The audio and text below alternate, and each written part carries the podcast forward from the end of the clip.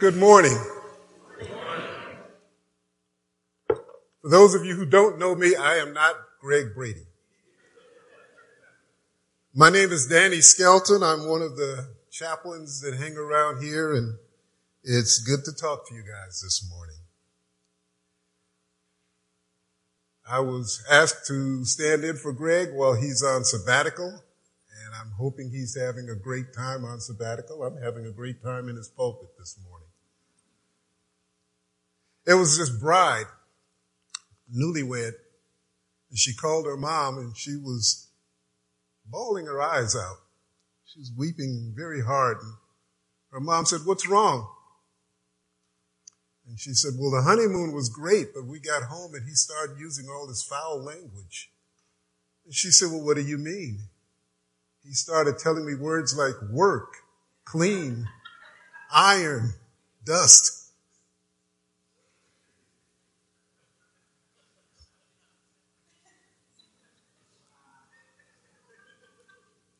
I knew you'd get it. I'm here to talk about a dirty word this morning. Work.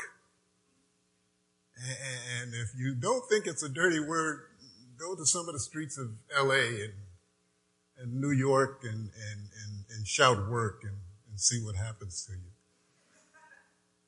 you. You get mobbed. I want to define work for you in a couple of different terms, and I'm going to talk to you about why we work, if we can't work, if we don't work, and how should we work. Defining work by the Merriam-Webster Dictionary, it says to fulfill duties regularly for wages or salary. And that's what most of us do. We go to work, we get a wage or a salary. The Lexham Bible Dictionary describes it a little differently, and I like their definition better. It says work is an exchange of labor, skill, and time for monetary and intrinsic rewards, often viewed in the Bible as an exercise of stewardship. Exercise of stewardship.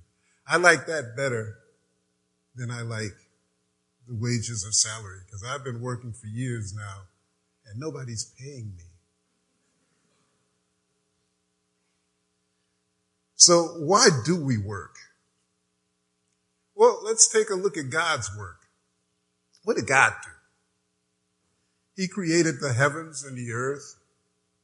He created plants and animals. And then he created Adam and Eve. Jesus also worked. He was the creator of all that is made, for without him nothing was made that is made. As a man, he was a carpenter. He started his life as a carpenter. Later, he worked at proclaiming the gospel. And if you don't think that's work, go down here on Broadway someplace and start preaching the gospel and see how hard it is. And he provided salvation for all of us through his work on the cross. So what are we as humans supposed to do for work? Genesis one, verses twenty-seven to twenty-eight, that's my scripture for today. It says, "So God created man in his own image. In the image of God, he created him. Male and female, he created them. God blessed them and said to them, 'Be fruitful and increase in number. Fill the earth and subdue it. Rule over the fish of the sea, the birds of the air, and over every, every living creature that moves on the ground.'" So he created Adam and Eve to work, to maintain this creation that he had blessed them with. Later he said in Genesis two, verses fifteen, "The Lord God took the man and put him in the garden, the Garden of Eden, to work it and take care of it." He was supposed to till the garden, name all the animals in the garden, and, and get them set in their proper place, and till the ground to grow food. So, according to God, and what he had us do, we should be self-supporting. We should be able to support ourselves. The Israelites were required to work. Exodus sixteen, verses four and five said, "Then the Lord said to Moses, I will rain down bread from heaven for you. The people are to go out each day and gather enough for that day. In this way I will test them and see whether they will follow my instructions. And on the sixth day, they have to prepare what they bring in, and that is to be twice as much as they gather on the other days." The reason he had you bring in more on the sixth day is because what? On the seventh day we rested. Amen. I got to get me a seventh day one of these days. So he tested them by raining bread upon them, but they had to go gather it. And they couldn't gather too much because it would spoil overnight, except for that sixth day. So they gathered enough that they needed and used it. He was teaching them how to work. And believe me, they're out in the desert for forty years. They were working. They're working their tails off. God wants us to support ourselves in our work. Genesis three nineteen says, "By the sweat of your brow you will eat your food until you return to the ground, since from it you were taken, for dust you are, and dust you will return." This is after Adam and Eve have sinned in the Garden of Eden and eaten of the tree of knowledge. And now they got to go out, and the ground is not going to be as nice to farm and as forgiving. It's going to be hard. And God is telling them, you still have to work to make yourself or to provide for yourselves. Psalm one twenty-eight, verse two says, "You will eat the fruit of your labor. Blessings and prosperity will be yours." The more you labor, the more fruit that you have to partake of. Did anybody ever notice that? The harder you work, the more you have. First Thessalonians four, eleven to twelve says, "Make it your ambition to lead a quiet life, to mind your own business, and to work with your hands just as we told you, so that your daily life may win the respect of outsiders, so that you will not be dependent on anybody." This was important for the new Christians, because if you're out there witnessing to somebody and telling them how great God is, and you're living like a pig, they're not going to want to trust God. Very good. Look what he did to you. I'm, I'm not going to mess with that. But if we are working hard, if we are living fruitful lives, then other people see it. And they say, well, maybe there's something to this Christianity. So this is what Paul was trying to relate to them. He wants us to support ourselves in work, and we should be self-fulfilled by our work. We should be happy in what we do. We should have jobs that we enjoy. If you don't have a job that you enjoy, look for another one. Keep looking until you find the, the one that fits. I ran around there for about thirty years before I found the job that I really liked, and it was being a chaplain, so. My second best job was being ground control in Mission Control Center. But you have to find something that you like, something that fits.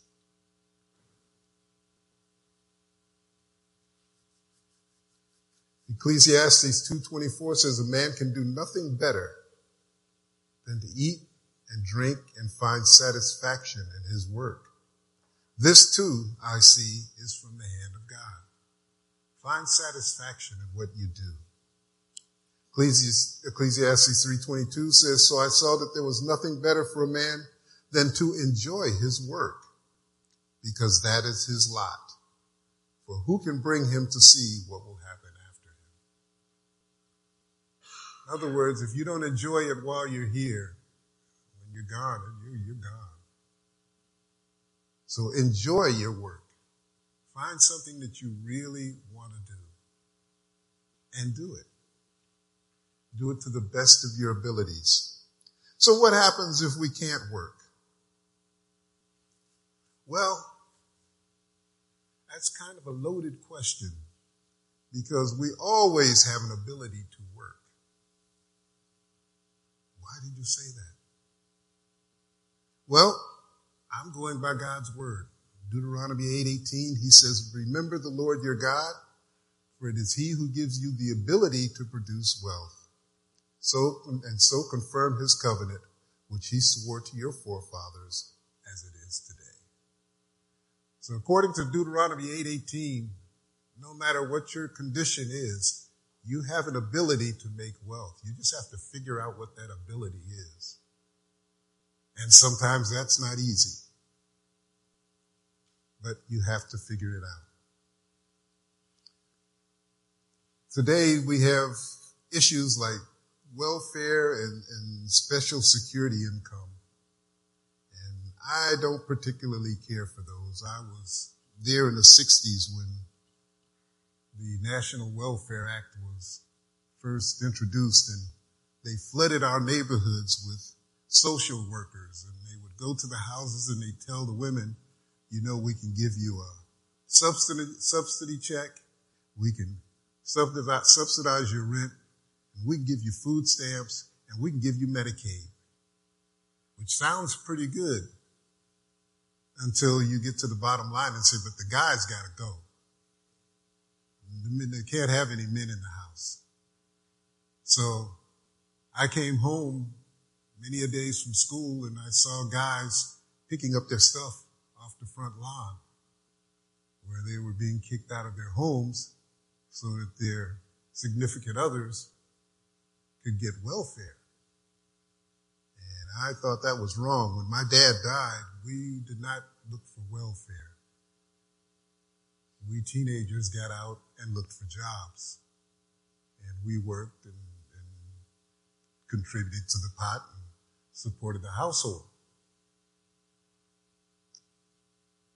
Welfare and, and social special security income keeps people dependent on the state and not on God. They ignore God's gifts and his blessings. And very, very trying. Now we've got fifth generation welfare recipients. I was driving down the road one day and I stopped. This guy was out begging on the corner by the expressway. And I said, look, I said, I can get you a job, you know, down at the chemical plant. And he said, well, nah, he said, I can't do that. I don't have anybody to take care of my children. I said, well, who's taking care of your kids now? He said, my sister. I said, well, wouldn't you rather take care of your kids while you were working than while you were begging? And he walked off.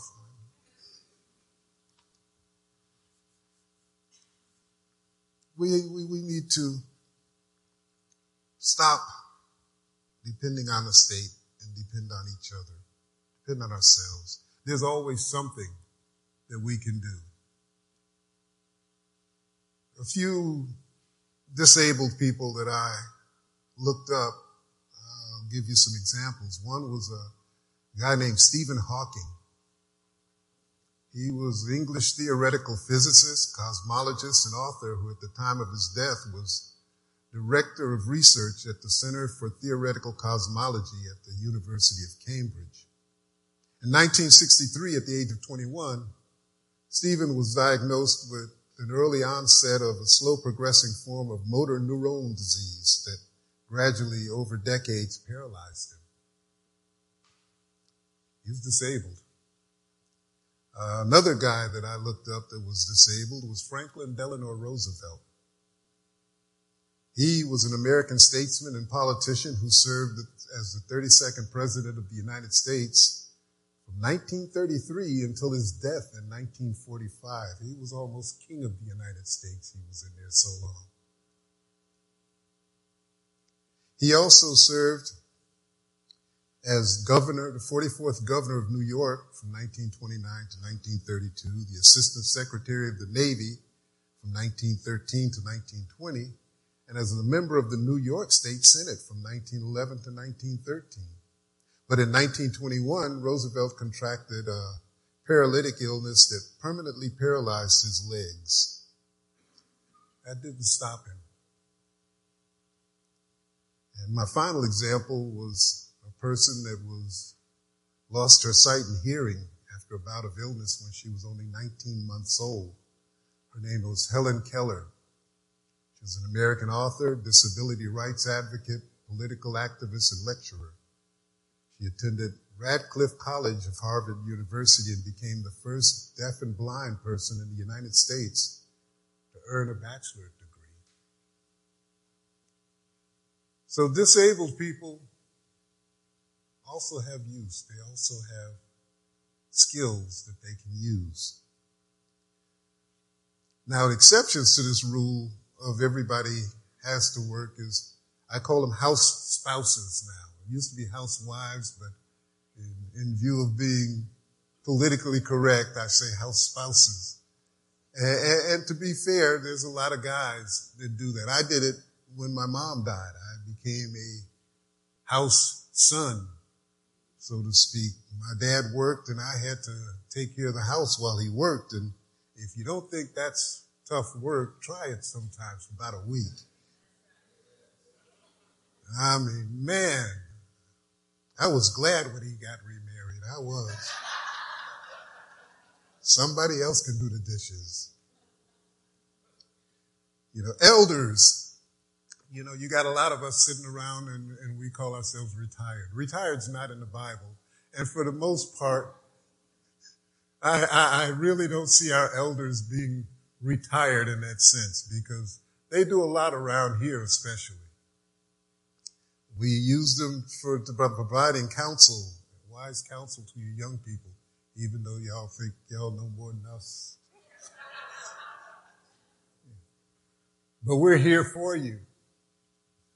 And, and widows, quite naturally, God makes provision for the widows because they've worked hard maintaining households and families all their lives. And, and sometimes they have nowhere else to go. So First Timothy five three says, give proper recognition to those who, widows who are really in need. That's up to the church to take care of them. They don't have to do a thing, but just be loving and kind as they always were. So those are the exceptions to the those who can't work rule. Now, what happens if we don't work? Like I said, I, I, I, I've talked about the guy that I offered a job to, but there's, there's hundreds of people. You walk down some of these streets and under the overpasses, and you see people that are homeless. You see people that are mentally unstable. And to me, if you've got something to focus your mind on, no matter what your mental capacities are, you can produce. You can produce. Proverbs ten four says, lazy hands make a man poor, but diligent hands bring wealth. And Solomon was much less understanding in Proverbs verse, chapter six, verses six to eleven. He says, go to the ant, you sluggard, and consider its ways and be wise. It has no commander, no overseer or ruler, yet it stores its provisions in summer and gathers its food at harvest. How long will you lie there, you sluggard? When will you get up from your sleep? A little sleep, a little slumber, a little folding of hands to rest, and poverty will come on you like a bandit, and scarcity like an armed man. We have to work. If we don't work, we don't have. And if we don't have, we're going to suffer. Not only now, but when you go to the Lord and he says, what do you do? What did you do? It's going to be hard to say, well, I didn't do nothing. Second Thessalonians three, ten through twelve says, even when we were with you, we gave you this rule. If a man will not work, he shall not eat. We hear that some among you are idle. They are not busy, they are busybodies. Such people we command and urge in the Lord Jesus Christ to settle down and earn the bread that they eat.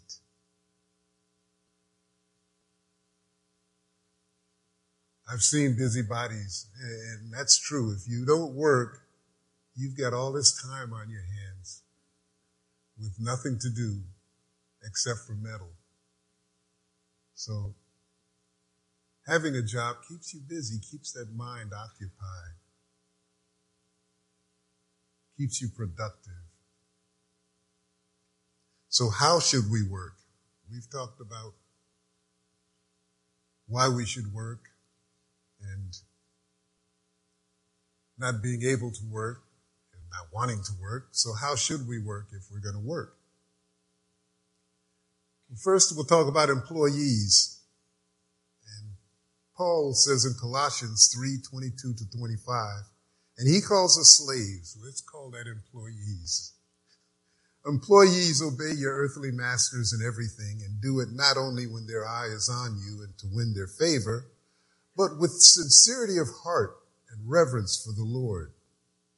Whatever you do, work at it with all your heart as working for the Lord and not for men, since you know that you will receive an inheritance from the Lord as a reward. It is the Lord Christ you are serving, and anyone who does wrong will be repaid for his wrong. There is no favoritism. When we work for somebody, let's work like we're working for the Lord.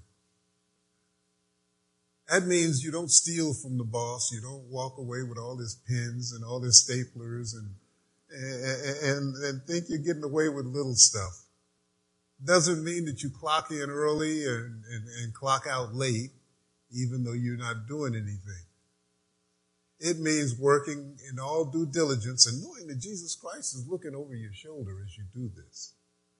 And that your boss, if he's not a Christian, might see your work and decide that Christians are, are, might be a good thing and hire more Christians and become a Christian himself.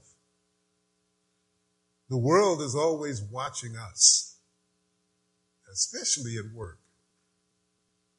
I remember working at NASA, they would do all kinds of things to challenge me to see if I were truly working for the Lord. And I did my best to represent the Lord well out there.